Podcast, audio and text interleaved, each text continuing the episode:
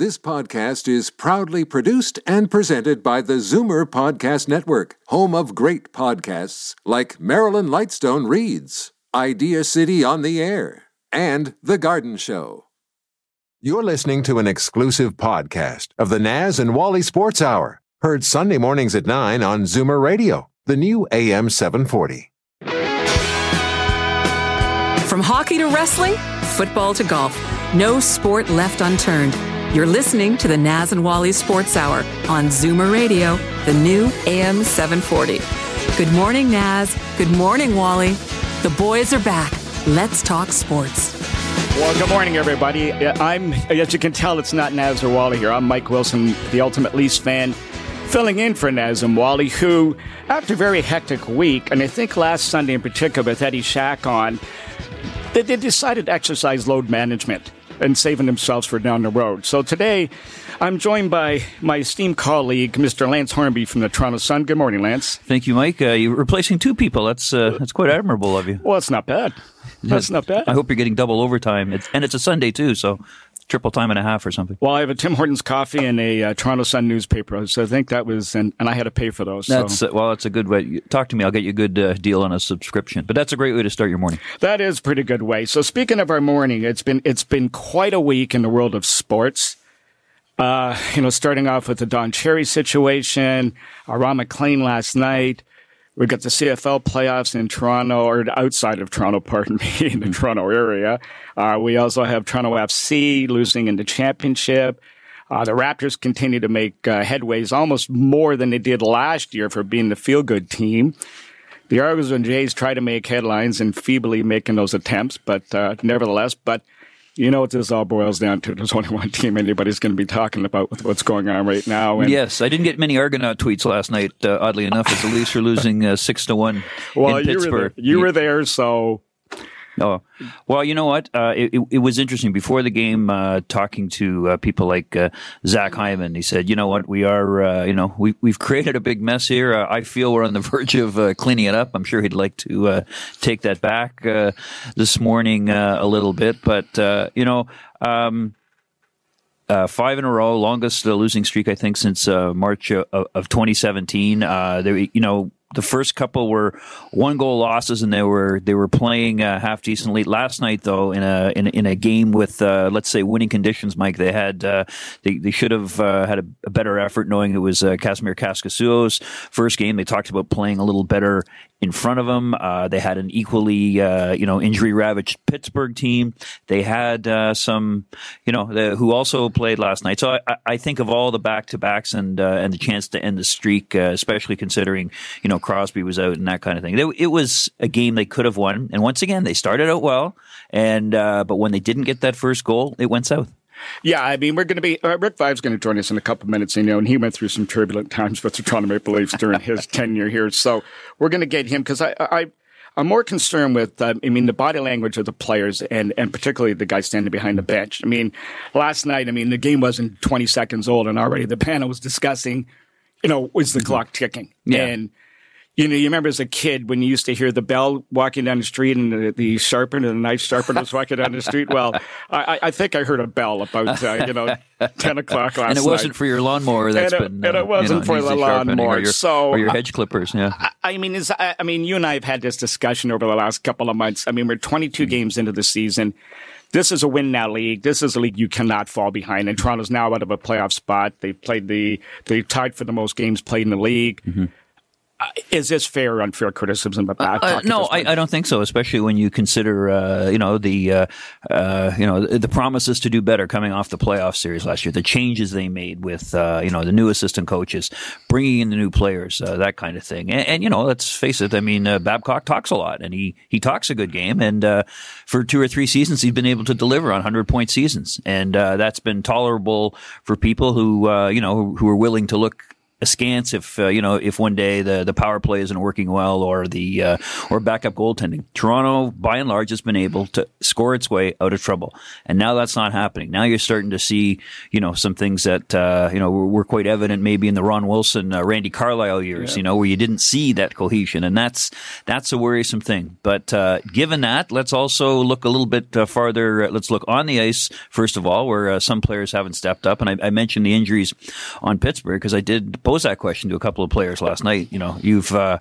you know you've played Boston, you've played Pittsburgh, teams that are missing a lot of guys, and yet you know they they seem to come up with better efforts uh, than you do, and they sort of you know they were um, you know they acknowledged those uh, comments and they said we're really not looking at who's in or out of the lineup. Uh, but bottom line, as Mike and a lot of the players said, they they were outclassed last night, and and uh, in in a road game with a, uh, a great uh, fan base that came down. Uh, one of the ushers was telling me before he always likes it when the Leafs come to town because people make that long drive from Toronto. And indeed, it was funny. The Leafs were messing up, and yet nobody was booing them because they had they were in front of their own people. So it was uh, it was sort of quite uh, quite ironic. But it, again, it was winning conditions last night. No reason to lose six to one, especially when they've talked about picking up their game once they get on the road. So let's look at a couple of things. Let's let's start with the power play, which is, I mean, of course, the Leafs, as we've discussed also in the in the past, is they are not giving themselves those opportunities by creating penalties or putting themselves in position to be fractured up upon it, because if you will, for lack of a better word.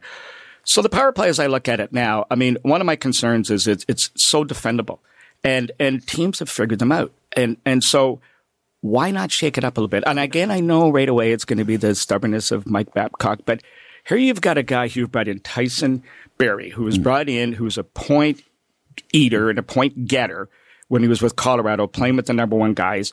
His name now is being bandied about about possibly, you know, this is a big year for him as uh, a, an under contract, and not that that should have anything to do with it. But the fact is, this guy played number one play power play with Colorado last year on a potent, potent line.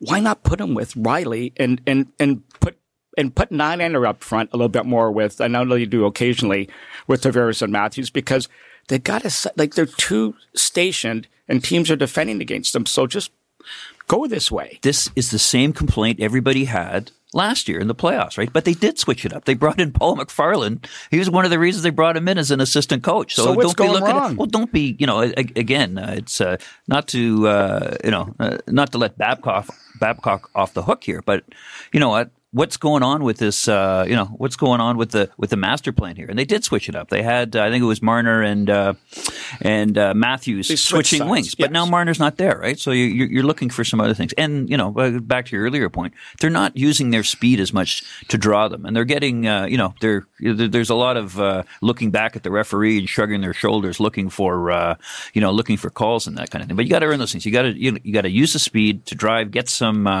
you know, get some of those uh, ticky tack penalties that seem to be going against the, the Maple Leafs. And, uh, you know, I, I, don't disagree with you, but I mean, when Andreas Johnsson is going to the net, uh, as he is often, and, uh, you know, he's taking the abuse for a littler, for a smaller guy, then that's uh, that kind of tells you something that uh, other people have to get in there and pay the price. I notice they've moved Tavares in there a little bit, but you know I think they need uh, maybe get one or two goals, get some uh, you know get some more chances, get some goals.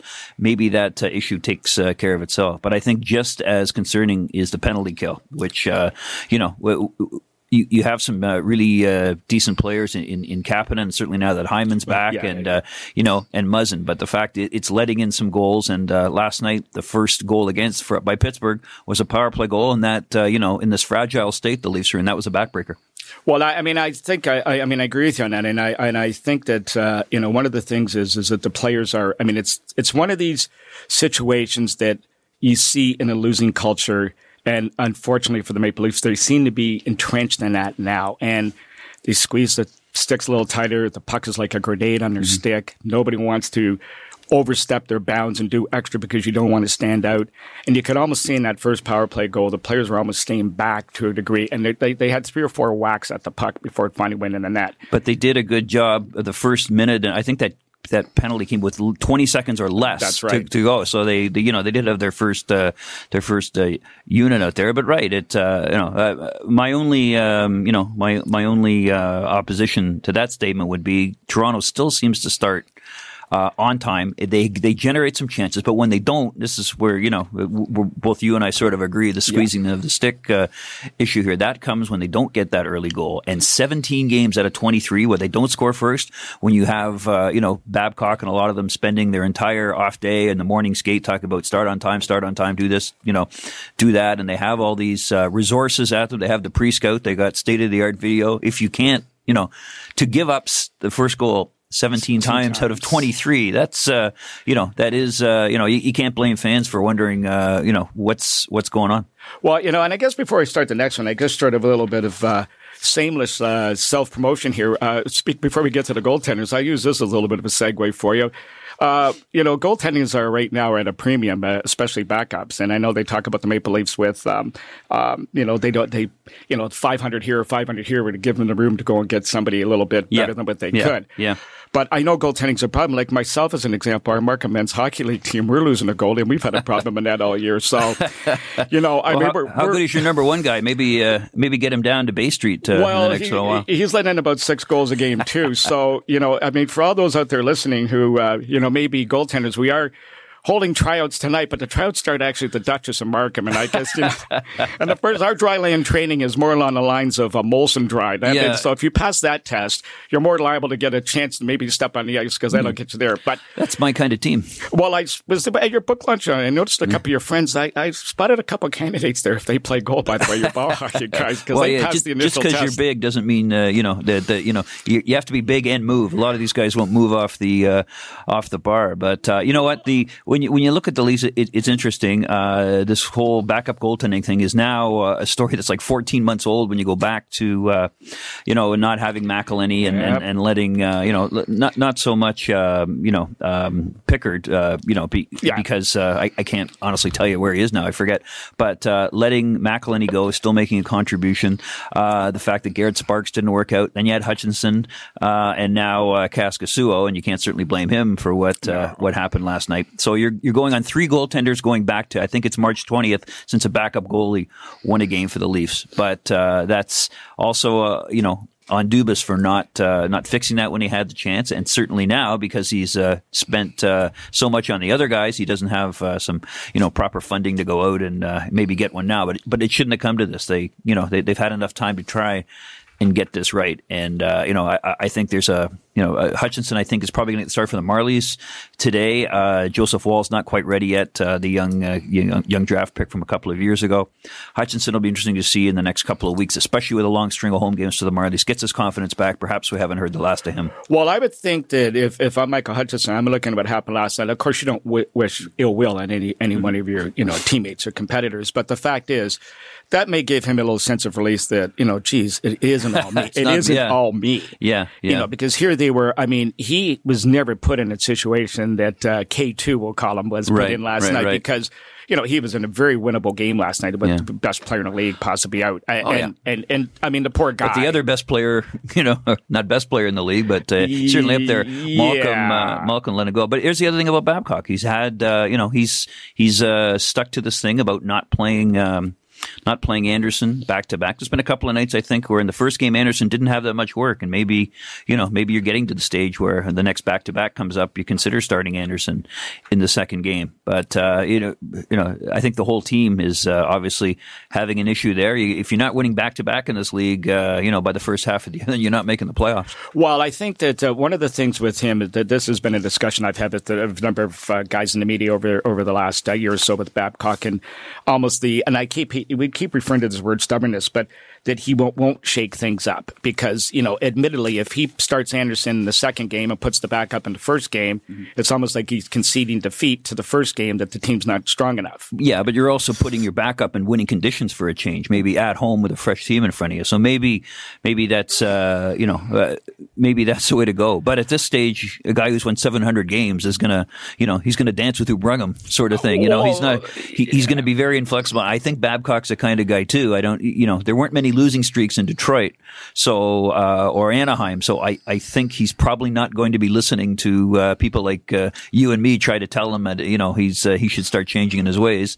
Although uh, you know what they say, you start listening to the the fans, pretty soon you're sitting with them. But that's exactly right, and I was just going to use that one. But I, I I think the thing in this situation with him is he's in the perfect situation now that he can't show any sign of weakness or panic. Mm-hmm. His body language seems to be saying some other things. I know when I watch the interviews and you watch him behind the bench, he is looking, he's got that look on his face, but he, uh, it'll be behind closed doors, hopefully he's not coming across like that to the players. But, you know, you've worked in a place where there's been lots of turnover. I've worked in offices.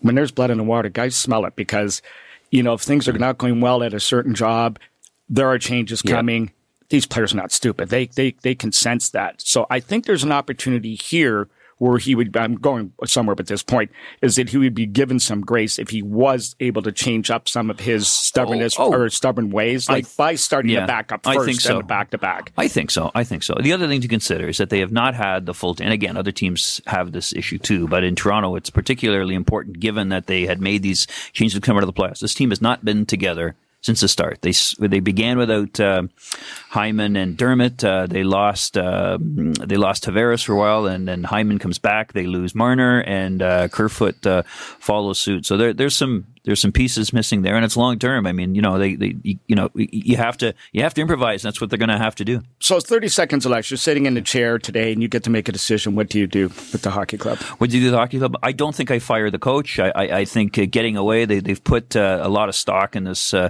road trip, which is the first time to get away for for a long period of time with a lot of uh, you know a, a, lot of downtime, a lot of restaurants. Uh, who knows where they were last night? They would have got to Vegas and uh, you know a good time. It's probably a, a good t- a good a good place as any to uh, blow off some steam. Yeah, I noticed that last year when I was there. Uh, you know, following these guys. I didn't run into any, very many of them, but uh, it was uh, it's it's quite a place where you can get yourself in uh, some real trouble. Yes. So, well, what happens in Vegas stays there. Is that what they say? Well, sometimes uh, you know that seems to be the case anywhere these days. And yeah. Nashville is not a place uh, to ignore either, as you very well know. so anyway, no comment. On that note, there, I think what we're going to do is we're going to take a short break. we're going to be back with, Rick Vaive in a second, and we'll get his input on what's happening, and we'll be back with you. Stay with. Us. It was a rainy day when Pizzaville declared, We'll never be the fastest. We'll never be the cheapest. We'll never be the snazziest dressed. What? Yeah, my point is, we want to be the best. At Pizzaville, we want to make the best pizza, stone baked, the traditional Italian way. Pizzaville Stone Baked Pizza, fiercely Canadian authentically Italian. They never argue sports. They just explain while they're always correct. The boys are back. The Naz and Wally Sports Hour on Zoomer Radio. While you're back, it's Mike Wilson here, at the Ultimate Leafs fan, filling in for Naz and Wally along with Lance Hornby. Uh, joining us now on the phone uh, is uh, somebody with a pretty long uh, resume and uh, some terrific accomplishments. One in particular scoring uh, 50 goals three years in a row, and I doubt uh, if that would ever be touched again by uh, any current Maple Leaf. Although number 34 probably has a good shot at uh, some point, but we got to get on a winning track first and. I think, uh, without any further ado, uh, I'd like to introduce our next guest. But not only the 350 goal seasons, but I think uh, what one of the most proudest moment is uh, now as a granddad. So it's aging us all here with uh, new young Hunter Richard Vaive in the in the fold. So Ricky, how are you this morning? I'm great, Mike. How are you? I'm doing pretty good. I, am here with Lance, and uh, so right off the bat, how's everybody? How's the family all doing? Everybody's doing great. Uh, Hunter, I, his uh, my daughter-in-law is amazing, and she's got him out all over the place. Dr. Seuss thing that was set up here somewhere in Toronto, and uh, you could see his eyes were like just looking at everything. Like it, it was unbelievable. He's three, little over three months now, and uh, it's been a lot of fun. Shoot, does he shoot left or right, Rick? Can you tell yet, or? Well, we don't know, but he. He's already grabbing things. He's got he's got two rattles in his hands, oh. shaking rattles already. So well, I don't know. Yeah, maybe a defenseman then. Well, Ricky, I, I, I mean, one of the things just before the before the break, one of the things we were talking about was, you know, this this losing culture that can develop, and losing is more is very contagious. And I know, speaking to um, Mike Murphy, ex Leaf coach, a, a couple weeks ago, one of the things that he talked about when his tenure as a, as a coach was, you know, the losses, especially as a head coach, are much more, and a player too, are much more to recover from than, than the wins. So where I'm going with this is, you know, during your time with the Leafs, there was some turbulent years in the '80s, and you know when things were going bad. Oh, really? Well, I'm just trying to be nice. I'm trying to be nice about it here, Rick. You know, we're friends, so I'm trying to keep it keep it all in a friendly uh, atmosphere here. But give us an idea of what's going on behind closed doors with what would be going on with the Leafs right now, with the state of what things are going. I mean, you got to look at, at at everything, and and I think one thing you, you they they have to look at is is definitely how they're playing as far as you know the, the giveaways. Uh, I, I think that's probably the biggest uh, problem in their game right now. It's well, I mean, yeah, they're they're they're entering the, the offensive zone sometimes uh, very well. Other times they're turning it over at, at the offensive blue line, and I know when I played, that was one of the worst things you could do. Any coach would get on you and, and you know go crazy when you turned it over at the offen- offensive blue line. And one of the things they always said was if you if you don't have a play, then just get it deep and go get it back. And uh, you know, and then of course in their own zone, there's a little bit of, of a problem where you know two guys sometimes attack the same guy, and there's one guy left all alone in front of the net. We've seen it multiple times, but it's systematic more than anything else. And and right now, I think, and and uh, more puck battles won perhaps, and and uh, eliminate some of those little mistakes, uh, the systematic ones, and you know everything would be okay. But those things are, are very difficult to kind of turn around overnight, and that's something that has to happen over time. And uh, I know everybody's talked about you know this team and says that you know that uh, they're still growing and they're still learning, but you know you got to look at the fact that most of these guys, uh, the core anyway, have been together for three, four years now, and it still hasn't turned around. So I don't know. I I don't know what the answer is. Uh, I don't want to speculate that you know it's it's the coaching or it's uh, it's one thing or another, but uh, certainly something has to fall before uh, this thing gets out of hand. Uh, Rick, uh, you were captain of the team, uh, obviously, and uh, I've, I've talked to a number of Leaf captains over the years. I, I think it often gets over uh, overused, overstated the captain's influence on on turning things around at a time like this. But what you know, what what things maybe can can John Tavares do? Maybe just as a calming influence, not necessarily you know grabbing somebody and throwing him throwing him against the wall, which would be very uh, you know un John Tavares like. But what can what role can John, or really not to just put it on his shoulders, but everybody who wears a letter in that room, what what can they do? Do you think to uh, sort of mitigate the damage going on right now? Well, I, I think whether you wear, wear the C or an A or you don't even wear a letter, period. I mean, everybody's got to step up, and that's you know that's especially where the captain and the assistant captains have to you know bear down and start, like, like I said, eliminating those mistakes. I mean, because they're they're they're quite obvious, uh, the turnovers and uh, you know I don't again you uh, I go back to that goal. I can't remember who scored Perot or somebody in front of, or no, the Islanders in front of the net, Beauvillier.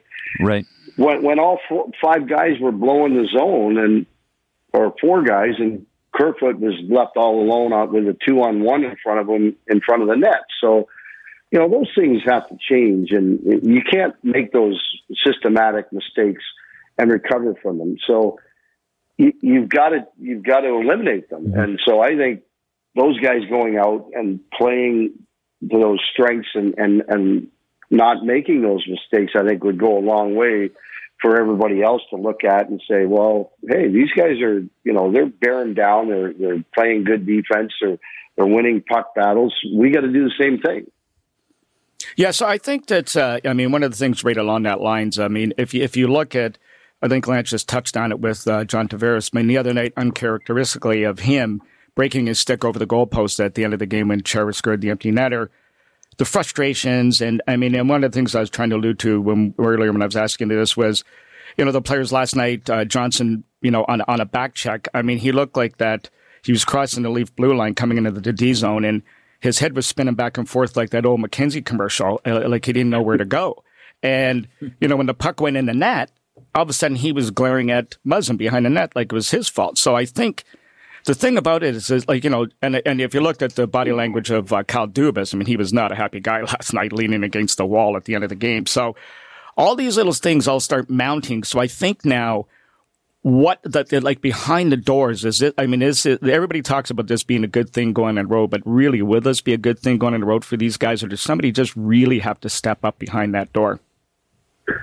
I think, yeah, somebody has to kind of settle things down. I mean, because they're on the road now for what another five, I think. Five. Uh, yep. In a row, and uh, and not easy ones either. I mean, they're going to Vegas, they're going to Colorado, Arizona. Uh, the end of the the end of the trip's a little bit easier with mm-hmm. Detroit and Buffalo, but uh, something's got to give. I don't know whether uh, you know. And again, uh, you know, I, I I don't know whether it's uh, it's the players, whether it's the coaching staff, uh, whatever it might be. Uh, I think Kyle Dubas is is the guy who has to sit back and, and, and say, "What do I need to do here?" Mm-hmm. Or do I just need to go in and talk to everybody and say, "Listen, let's just settle down. Let's play the way we're capable of playing, and and you know the leaders will take over from there." John breaking his stick, yes, that's uncharacteristic of, of Johnny, and I've known him for a long time. He played with my son at the Marlies when they were teenagers, uh, but at a certain point, it gets to the point where the frustration just just boils over, and and there's not a whole lot you can do about it. It just it it seems like it's a that snowball going downhill and it gets bigger and bigger and bigger. And, well, you know what I mean, Rick. You know, I mean, so I mean, you're right. I mean, that's I mean, that's again the point I'm trying to make on this. Also, is the fact that you know, in the dressing room, all of a sudden the the bantering isn't quite as funny, a little more finger pointing all those type of things. And uh, you know, again, back in the '80s, I mean, as Derek Sanderson used to say, I mean, the team that drinks together wins together. So I mean, you know, when things are going bad, it's on the road, a night on into town, have a big blowout, and everybody bands together to protect each other. Well, these guys, they're all going to go back to a uh, hotel room and play video games. Yeah. So, you know, un- unfortunately, that's today's mm-hmm. generation. Mm-hmm. Unfortunately, and and that's just the way it is, Mike. And uh, it, it's it's not like it used to be. I mean, we we hung out together as a team. We were always together, whether we were out of the bar whether we were went to a uh, some kind of a, you know uh, laser tag or whatever the heck we were doing. We were, we, for the most part, we were we were together a lot, and uh, and we became close. Uh, it didn't always translate into success, unfortunately for us, but uh, you know, it was one of the things that we, we always prided ourselves on was the fact that we didn't point fingers at each other and, and we went out and, and mm-hmm. kind of everybody did their job and nobody pointed fingers at anybody else mm-hmm. saying it's your fault. No, it's all of our fault. We're all together. And when we lose, we lose together and we win together. Well, I, right now, right now it seems like there's a little bit of ping, finger pointing going on right from the top down and, and, uh, and the bottom up. And uh, when you have that, that, that's that's a sign that something's going to happen. Something big's going to happen, yeah. probably pretty mm-hmm. soon, unless they turn it around. And uh, uh, my guess is that, that if they don't turn it around in the next couple of games, something big's going to happen. Well, you know what, Rick? Uh, everyone's, uh, you know, even Mike Babcock acknowledges it that uh, you know St. Louis making the uh, the moves that they did uh, last year and, and, turning things around uh, when they were almost in the similar position to the Maple Leafs and away they, you know, away they away they went. Of course, they made the drastic move of letting the coach go, but I, I, think without making that final move, Mike often talked about the you know the Blues being a big team who you know really needed to have their time together and go. I guess the big difference now to when you played is that uh, in the Norris division, I think the uh, the playoff system was a little bit more uh, forgiving. And uh, right now, uh, you know, seasons can indeed be won or lost under this playoff format if you don't get it together in November. So uh, certainly, that's something the Leafs have to watch out for. No, absolutely. I think, uh, yeah, you're right. I mean, you could make the playoffs in our division back then with 40 some points. now, the, the Norris uh, Turtle Derby, I used to love covering those. Yeah, personally, I don't like the, the current playoff format. I, I hate it. I, I think it's terrible. I, I think it should be, you know, if they want to go division play, maybe the, the first place team in each division and then the next best six, team, uh, six teams in the conference mm-hmm. uh, I, I, think is a little bit more fair. But at the end of the day, um, it doesn't matter what, what, way the format is. Something, and you, yeah, you, you got to win four rounds, right? Absolutely, and you got to get in there first, unfortunately. And uh, but if you look at St. Louis last year, they they didn't have a whole lot of problems. They, they had a good team. Uh, they, they actually played decent. They corrected their goaltending problem by bring, bringing in Binnington. Obviously, they fired the coach, brought a, uh, this uh, that's brought up their assistant coach to be the head coach, and then they had goaltending problems. Their goaltending was was horrible in the 1st part of the season, and they corrected that. And then they they went on a a tear, and uh, you know you, you hear uh, uh, the coach talk about it, and he says like you know we, right around Christmas I could see that you know we were playing extremely well. We were just we were there, but not quite there, and and then all of a sudden it just turned around when we were on a road trip. We we got a couple of wins, and then we went on from there. So, hmm. but right now you look at the you know the Leafs game, and there's there's a lot of holes there. There's a lot of mistakes. There's a hmm. lot of turnovers. There's a lot of defensive lapses. Mm-hmm. Uh, I'm not sure whether whoever's in goal or not. Freddie's been outstanding. Uh, you can't blame. I mean, you can't blame. Uh, I can't even pronounce his name. but, uh, Yeah. Kaskisuo. K2 is his new nickname is. Yeah. K2. Yeah, because I'm watching my son's game last night in Cincinnati, and they've got some Kukanainen or something. it's like, okay, here we go. I can't pronounce any of those names, but uh, you can't blame him last Yeah. night. I mean, he was left out to dry several Oh, times. he and, made eight or nine uh, saves off the bat. Yeah, he was good early, and then all of a sudden those those turnovers and and defensive lapses happen. And and I don't care if you're Freddie or you- who you are, when you allow you know six, eight glory or fantastic scoring chances in a game, uh, most goalies aren't going to stop all of those. You know, they they might get eighty or ninety percent of them, Yeah. but that's the problem is they're giving up too many of those. Yeah. Well, the other thing too is, uh, you know, getting back to, you know, the, I'm just gonna, I'm gonna pin you down in this. I mean, I think everybody. I mean, as I said to you last, I said the first opening segment, and the game wasn't five seconds old, and all of a sudden, the talk was, you know, it's the clock ticking on uh, the coach. And last week, when uh, Kyle Dubas did his State of the Union and addressed the team and talked about everybody being accountable and the consequences for everybody, but you know, as Lance and I were kind of smiling at that comment, you know, the thing is, well, where do the consequences stop? You know, the, the players are coached by the coach. The coach was hired by the GM. The GM was hired by the president, and the president was hired by the owner. So where do, where does the buck stop? Does everybody get fired and bring in new owners? But so you know what it's going to be, and and with the clock ticking, do you think uh, Mike Babcock's days are numbered? I, I think so. Um, you got to remember uh, the the the most important thing is is Kyle Dubas did not hire Mike Babcock. That's correct. Okay, Yeah, the last true. time this similar thing happened was Randy Carlyle. There was a lot of talk about him getting fired. What did they do? They replaced the assistant coaches. Okay, Randy stayed on. Well, what were those assistant coaches brought in for? They weren't his guys.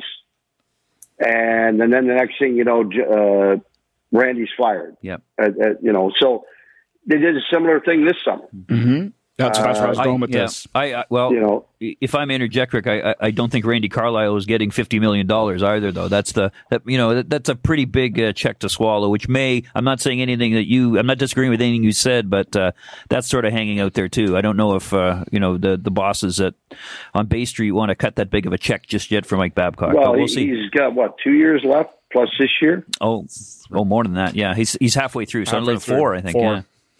Well, okay. Do you think forty million dollars is going to? Oh, they they well, they have the money, but you know what? There's also a uh, you know th- th- that's a, a company I think that uh, you know they've been uh, they've been cutting some other people in the uh, in the uh, organization uh, in terms of the, the the broadcast end of it. So uh, who knows? But that I'm just Well, saying that's a I, I we'll just see. don't think that money is a factor when it comes to that. I mean, uh, it, it it was a it, it was always a factor in the old days, uh, especially with Harold Ballard. All he wanted to do was make money, and he didn't want to spend money. But now it's different. There, there's, I mean, it's a it's a multi billion dollar industry that they have going with all the teams and uh, the basketball team, the soccer team, the football team, the hockey team, and uh, I, I'm not depending on you know who's making those decisions. I I just don't think money is a factor. I think, one thing to remember is is that Kyle Dubas didn't hire Mike Babcock. No, you're absolutely right. I think everybody's got to remember that. And a lot of ninety percent of the time, when a general manager comes in and they're not the guy that hired that coach, and things go bad, that coach usually is gone. And uh, you look at the same thing happened in uh, in uh, uh, Minnesota or not Minnesota, but uh, forget where it was, where the GM came in and. It happens all the Oh yeah, time. I mean, yeah, yeah. you, you want your own guy in place, and uh, and you know you look at the situation. The, the, the assistants were replaced, Mm-hmm. and then you look at who's coaching their farm team. Well, you know the who th- you know the guy thing, Rick. Oh, sorry, Rick. Didn't mean to interrupt. But uh, you know the thing with uh, uh, Mike, I think, is in, in fairness to him, is the fact that uh, uh, irony aside here is the fact that he's probably going to get fired for everything he's preached that's wrong with the team. I mean, one of his greatest lines is the fact is never let your talent override your work ethic. And you can see that's lacking in the team right now. I mean, they're just getting outworked by other teams. And the other part about it is the fact that he's always put that to the side, the talent part. And it's, the strength of a good team is depth when you do run into some adversity, particularly injuries. And the Leafs loaded up on that last summer, and there's opportunity abound for guys to step up. And so far, you know, nobody's really done that. So, I mean, the onus is on the players, and that's who I think has to be accountable at the end of the day. But, you know, you know the I- way it works. You can't fire all the players. So, unfortunately, I think the coach is the one that gets the bullet. They have contracts uh, that you know whether or not they're in the minor, they they waive them and they get through waivers and they go to the minors. They still get paid the same amount of money. They're pretty much all on one way contracts. Maybe a couple of excuse me, a couple of them aren't, but. Uh, you know, but the, the thing is, is, you know, it, I mean, there's a lot of talk that they're on the same page, Kyle and Mike. And, and you know, I, I like both of the guys. I've met them both. I've had several conversations with them. Mike, and, and Mike's a great guy. Uh, it's funny because a lot of the coaches I played for, they were, they were, you hated them when you were around the rink. you just couldn't stand them. But then if you got together with them, uh, uh, outside the rink at a bar or something, and you're sitting talking, and they're great people. And and Mike is the same way. He's a great person. He's a great family guy. Uh, you know, but I think he's struggling to, to get these guys to play perhaps the way he wants. The, the bottom line is, is you know, the team is not built on a team that's going to grind it out every night, and then right. and they're going to block shots every night, and they're Right. going to. Yeah, they're not built that way. No, Kyle no. Dubas has come out and said, "I'm building my team with speed and skill." Skill over Well, brawn. But what has won the Stanley Cup uh, every year? Like, ex- with the exception of the Pittsburgh Penguins, the year they won their two, or actually the first one, maybe not the second one, but the first one was yes, skill and speed. But then they they kind of tinkered a little bit and they brought in a little bit more grit and determination. It's not so much fighting or or or hitting guys through the glass. It's just it's winning those battles, winning those one on one battles, being responsible defensively and Yeah. not turning pucks over. And that's that's the overriding problem right now is mm-hmm. that is what they're doing. And they're not winning in one on one battles. They're turning pucks over in dangerous areas and it's hurting them. Yeah, and who's who's responsible for that ultimately? the players? It's it's well, it's the players, but it's the coach too. Yeah, you're right. Well, I mean, you know, it, it in the old days, if you played like that, half those guys would be sitting in the press box, and they'd be bringing guys up from the minors. Well, you can't do that now Nope. because of the salary cap and the fact that they all have contracts, and that was the only way that you could get it done was by sitting guys out and saying, "Hey, you're not going to play until you play the responsibly and uh, and help out your teammates." And that I see that happening, but there's there's not a whole lot you can do about it. The, the weapons that you have to get them to play uh, that way are gone.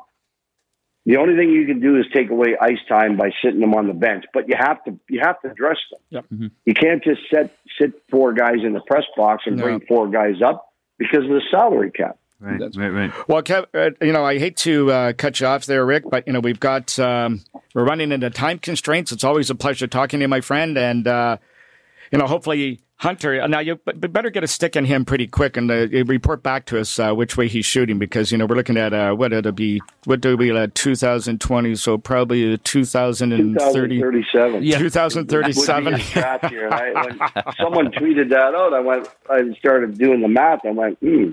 I'm going to be 77 years old.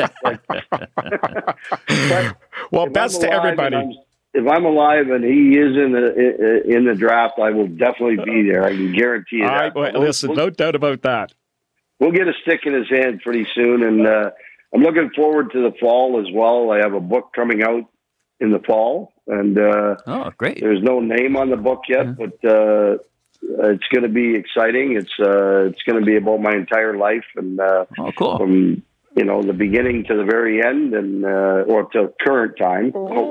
Are you writing it yourself, Rick, or uh, someone? Uh, no, Scotty Morrison's writing it with me, and uh, I know that guy. yeah, oh, yeah. Ah. Everybody, well, everybody knows Scotty, and uh, Scotty's a great person and uh, uh, very nice man, and uh, a good writer. And uh, so him and I have had I don't know how many sessions, and probably a, a lot more sessions to go before it's completed.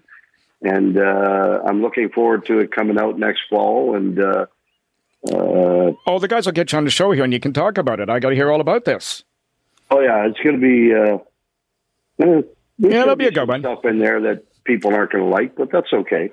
Okay, well, listen, uh, Rick, we we got to we got to run here. So, um, all the best, to everybody. Uh, you know, enjoy the rest of the day, and uh, we'll catch up soon, my friend. Absolutely. Okay, thanks, Ricky.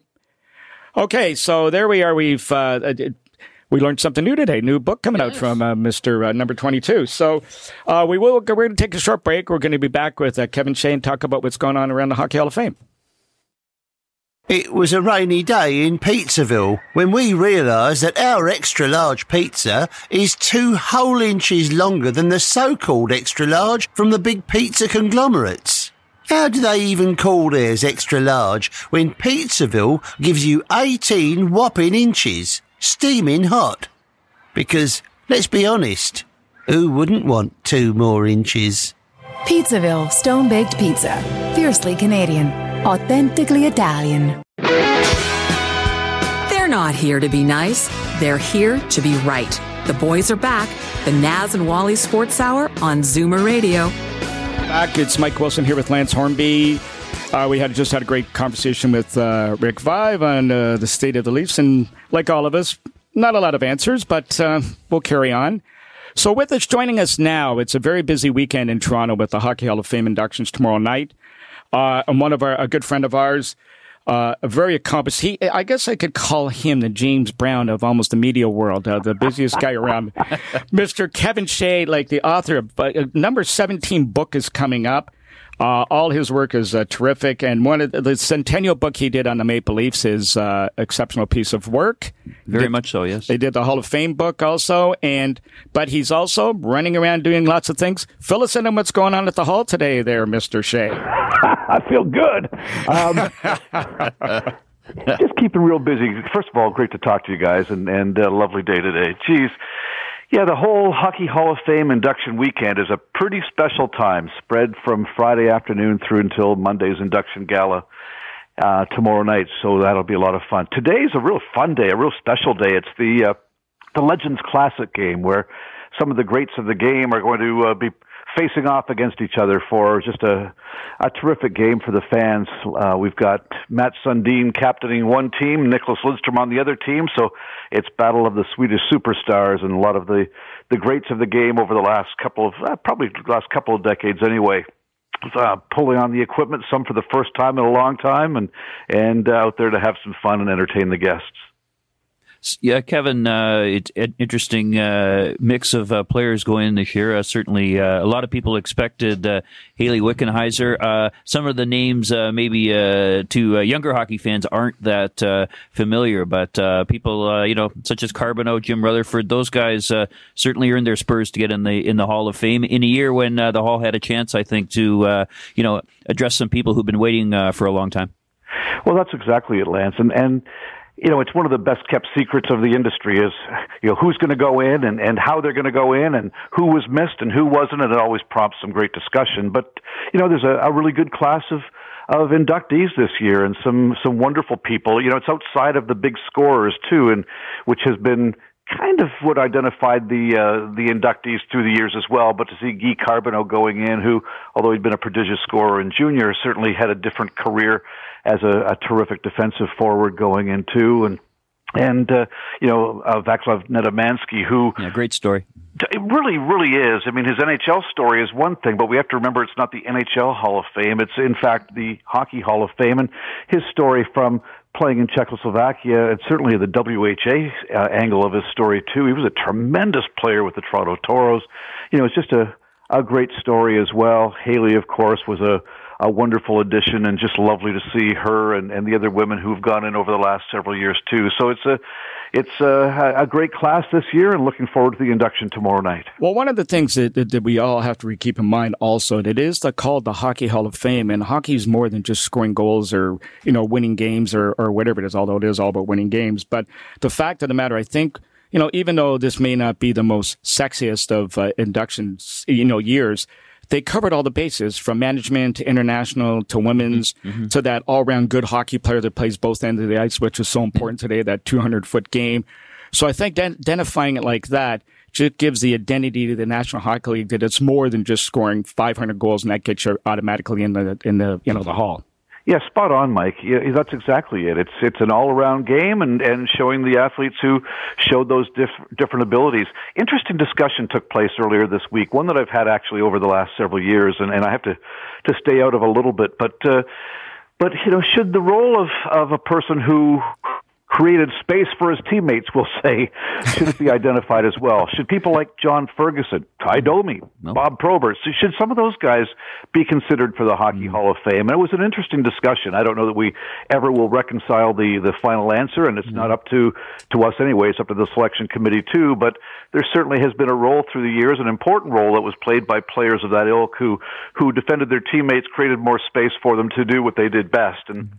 So well, you remember always when they, interested discussion. Remember when they put them in the All Star game? Everybody went nuts uh, a few years ago. But uh, yes, you know what? Exactly. They, you know, you're right, uh, Kevin. It's interesting. They they do have their place in the game, and maybe we will definitely look. Uh, you know, maybe not this year, and there's certainly some. Uh, you know, as you get closer to, I think Jarome Iginla's uh, eligible next year, and then beyond that, the the Sedins are a lock. So uh, should be interesting as we uh, we go on and, and maybe uh, get past some of the obvious people who are going in. If uh, if uh, space is, in. I think John Ferguson is a great example of what you're talking about.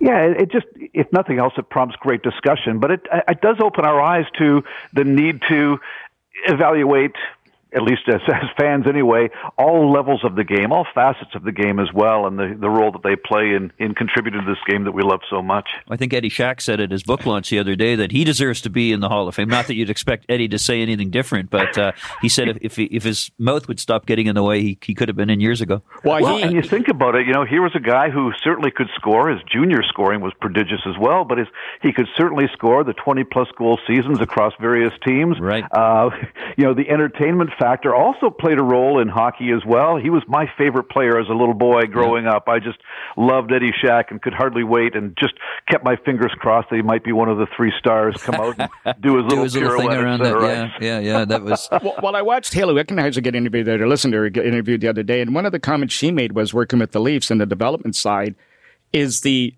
standing on the ice now with these players, and even that fourth line player or the player that's not even on the fourth line, the level of ability that these guys have is exceptional, even at that stage of their role on the team. So that speaks volumes again to what we're just discussing here about that role player and the significance they have on, on a hockey club. Yeah, I'm the sure. game has evolved so much from the time that we were little boys that our our yeah. Generations past were, uh, were watching the game and infusing that passion into us as well. We do have to evaluate all that. You do have to remember, and this is something that that gets drilled into my head by myself on a regular basis, is that every one of those guys who are playing doesn't matter on were the best player on their team, probably the best player in their league, maybe even the best player in their city or town when they were growing up and, and just found their role as they as they progressed into the National Hockey League. I mean, these are all outstanding athletes, all outstanding players who've just had to have their roles defined as they went along to fit into the league or to uh, to utilize their skills most efficiently. Well, to your point, they walk into their first training camp and they walk in a room and they've just they've got this sort of uh, uh, you know um, you know record breaking resume behind them from their minor career, and they look around the room and every guy in the room has the same resume. Yeah, so you've got to separate yourself from those guys in the room and whatever it takes. I mean, look at Doug Jarvis, where he came out of Peterborough. He was a, a proficient scorer and he was a Marley killer. But look at his role in the National Hockey League and how he lasted. Yeah, well, and even Guy Carbonneau this year. Guy Carbonneau, same sort of thing. Exactly. We look at uh, people like Nick Kypreos. You know, there's so many, uh, uh, so many different examples that we can utilize here. But uh, that's exactly. But you have to find your spot, and that's what it's all about. And sometimes that spot evolves too. We look at Jason Spezza with the Leafs this year, among many, but uh, who you know was such a great scorer as he came through junior. Certainly when he played with Ottawa, but has had to see his role defined differently as he went on. Steve Yzerman, probably the best example of that as well. How his role changed as as his career developed. Well, Kev, as always, it's a pleasure to speak with you, and we the time is our enemy once again. So we're out of time. Uh, you know, Maple Leafs, I guess they're running into that same problem every night, it seems these nights. But um, they're three hours ahead of us now, though. So. They're three hours ahead, so maybe some of them are just getting in. But well, regardless, us, I should say. Anyway. So anyway, we um, we thank you for your time and uh, look forward to uh, seeing you in the future. And, and listen, uh, hope all goes well today and tomorrow. Perfect. Well, I thank you for that. Two of my favorite people there on the radio love this very much. Thank you guys very much. We'll see okay, you tomorrow, thanks, Kev. Kev. Well, we are, as I said, we're in the wrap up time. And I guess I should mention before I go a couple of things here. Number one, my friend Mr. Hornby has a book out. It's a terrific book called If These Walls Could Talk on the Toronto Maple Leafs and a lot of the things over probably 36 years now on the beat, is it not? Yes, yes. And I think it's about time, uh, you know, especially with the Leafs going the way they are, for a little levity. And that's certainly what this uh, book is all about. Great stories about the Maple Leafs uh, going back 100 years, dressing room, locker room travel, that kind of thing. So if, uh, you know, if if you're looking for a reason to uh, to like the Leafs again, some of these stories may bring a smile to your face. And they, and they did. I read it. It's, it's, it's very good. Now, the other thing, too, is, again, my second shameless self promotion is uh, I'll be at the Sport Card Expo this afternoon. I was there the last couple of days uh, with our book that Lance and I did together. Uh, but today, if uh, no reason, if you don't want to come and see me, a couple other things you can see out there. A lot of players today from the likes of Chris Chelios, Bob Nystrom, Bobby Hull, the aforementioned uh, Eddie Shack will be there signing his new book, uh, saying he's always worth the price of admission to uh, go and see him. Yeah, you know, and you've got Dougie Gilmour will be out there today. So lots and lots of characters out at the Sport Expo at the International Center at the airport. So I'll be there today. So anyway, drop by if you can and say hi. Uh, Lance, thanks for joining me today. It was a terrific show as usual. Great. Thanks for having me on. I appreciate it. Okay, great. And uh, listen, guys, listen again, and we'll talk to you again soon. This podcast is proudly produced and presented by the Zoomer Podcast Network, home of great podcasts like Marilyn Lightstone Reads, Idea City on the Air, and The Garden Show.